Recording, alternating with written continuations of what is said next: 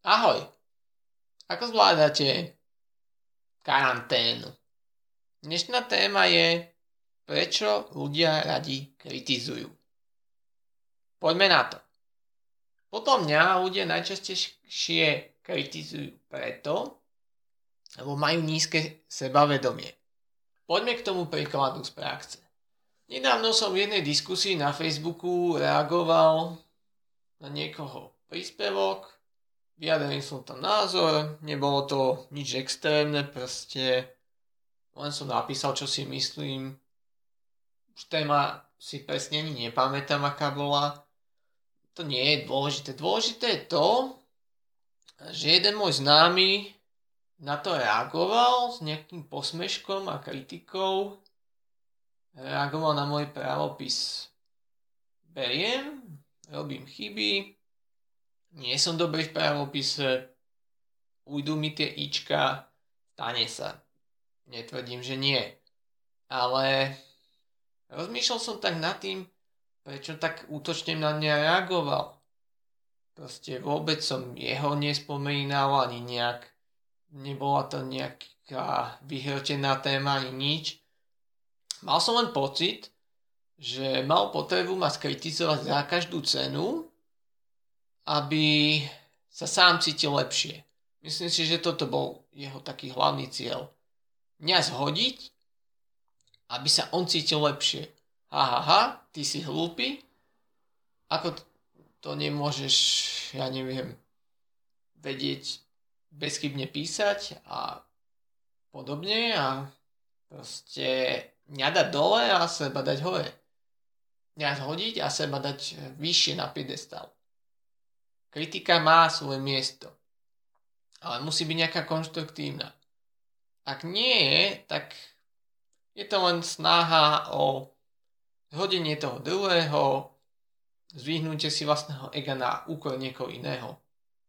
Dobre, dajme si príklad zo života.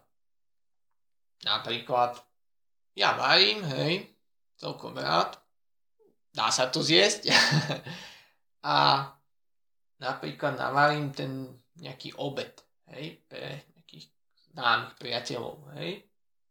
Dobre, dajme tomu, nepodarí sa mi to, hej. A jeden kamarát mi povie, vieš čo, nedá sa to jesť. Hej. Druhý ma tiež skritizuje, ale povie to inak. Vieš čo, nechutí mi to a práve preto, že je to príliš uh, tuhé, dal si tam veľa čili. Ktorá z týchto kritík je podľa teba konštruktívna?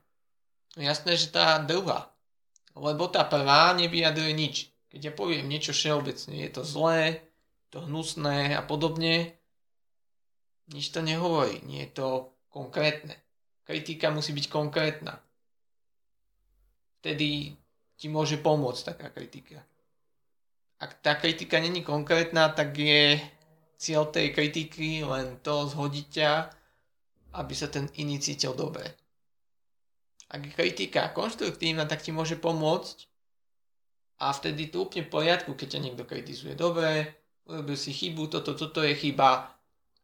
Ty sa môžeš z toho poučiť, zlepšiť. Super. Obidve strany spokojné. Ale ak je to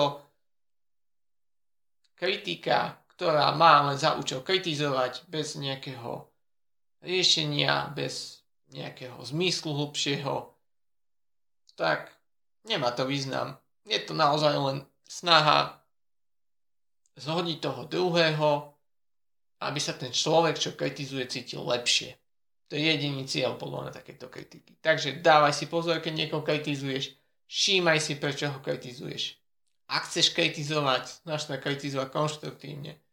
Ak to nemáš robiť konštruktívne, radšej to nie, na čo? Nikomu to nepomôže. Myslím si, že ak máš stavať svoje sebavedomie na tom, že zhazuješ niekoho iného, to nie je sebavedomie. A myslím si, že chceš mať zdravé sebavedomie, nie nejakú pretvárku postavenú na tom, že niekoho zhodíš, aby si sa ty cítil lepšie 5 minút. Hej. Aký to má zmysel? Ak chceš ho skritizovať, dobre, v poriadku, ale povedz mu to konštruktívne. Áno, urobil si takúto, takúto chybu, nepáči sa mi to preto a preto, v poriadku, vyjadej to, keď máš tú potrebu, kľudne, v pohode. Ako v minulosti som sa ja hneval na kritiku, ale teraz ju uvítam, ak je konštruktívna. Ak je to kritika typu je to zlé, je to hlúpe a neviem čo, takú kritiku ja nepotrebujem. To nepotrebujem počúvať, to mi nepomôže. Takže verím tomu, že si si niečo z tejto časti zobral a ak sa ti tento podcast páčil, prihlás sa k odberu. Počujeme sa v ďalšom podcaste. Do počutia.